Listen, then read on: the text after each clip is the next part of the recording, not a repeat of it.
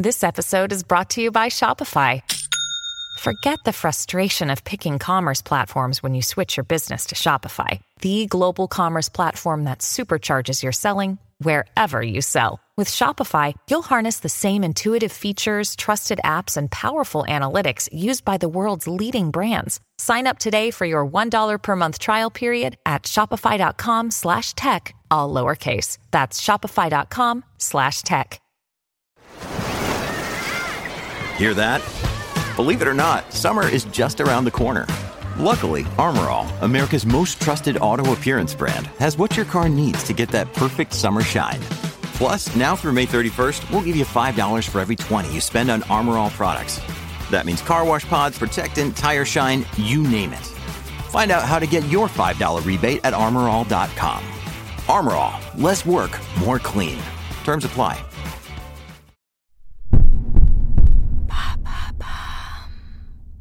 What are tracking apps?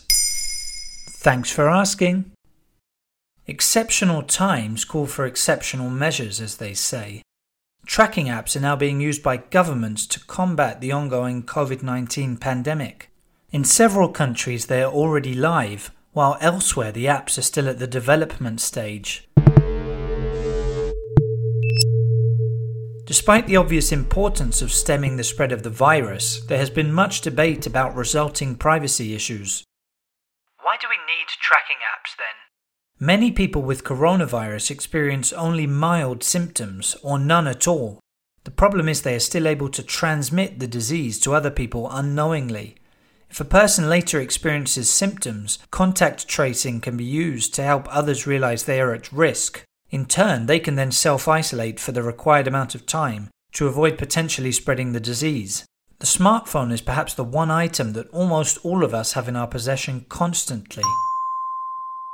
It will come as no surprise to younger generations that their geolocation data is regularly collected by smartphone apps. Manufacturers and app providers have access to information on our whereabouts all the time.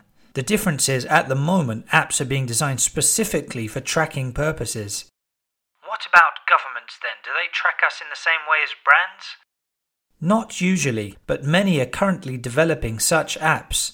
Countries which already have official COVID 19 apps include China, India, and Singapore, but the approaches being used vary greatly. Some apps use GPS data, which is accurate to within 3 meters. All modern smartphones are equipped with GPS, and it's almost impossible to deactivate. This form of tracking is generally viewed as being very intrusive and a threat to personal privacy. Taiwan is an example of a country that has used GPS tracking to enforce quarantine rules. The system has been described as an electronic fence and it is ruthlessly efficient. Poland also developed a system whereby those in quarantine are required to take geolocated selfies to prove they are not leaving their homes. If, as a user, you don't respond within 20 minutes, the authorities are alerted and you could get a knock on the door from the police. Another tracking technique is to use Bluetooth. We mainly use this technology to link two devices together for a short period of time, to share files, for example. This is to date the most popular choice for states developing tracking apps. Australia's COVID Safe app is one such example.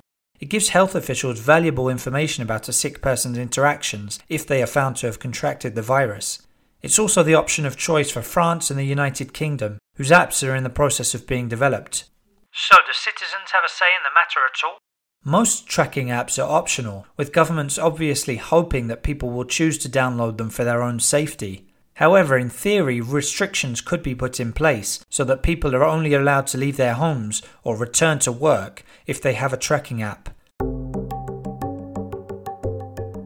This is where privacy concerns come in big time, as the idea of a compulsory app is more or less unheard of.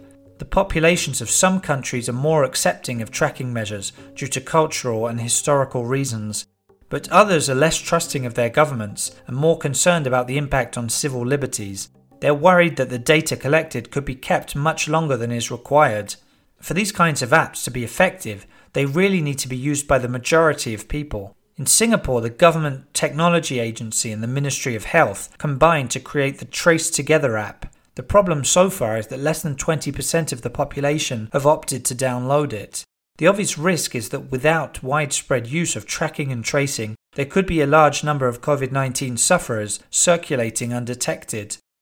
There you have it. Now you know what tracking apps are. In under three minutes, we answer your questions. What would you like to know about? Use the comments section to ask your questions on the podcast platform.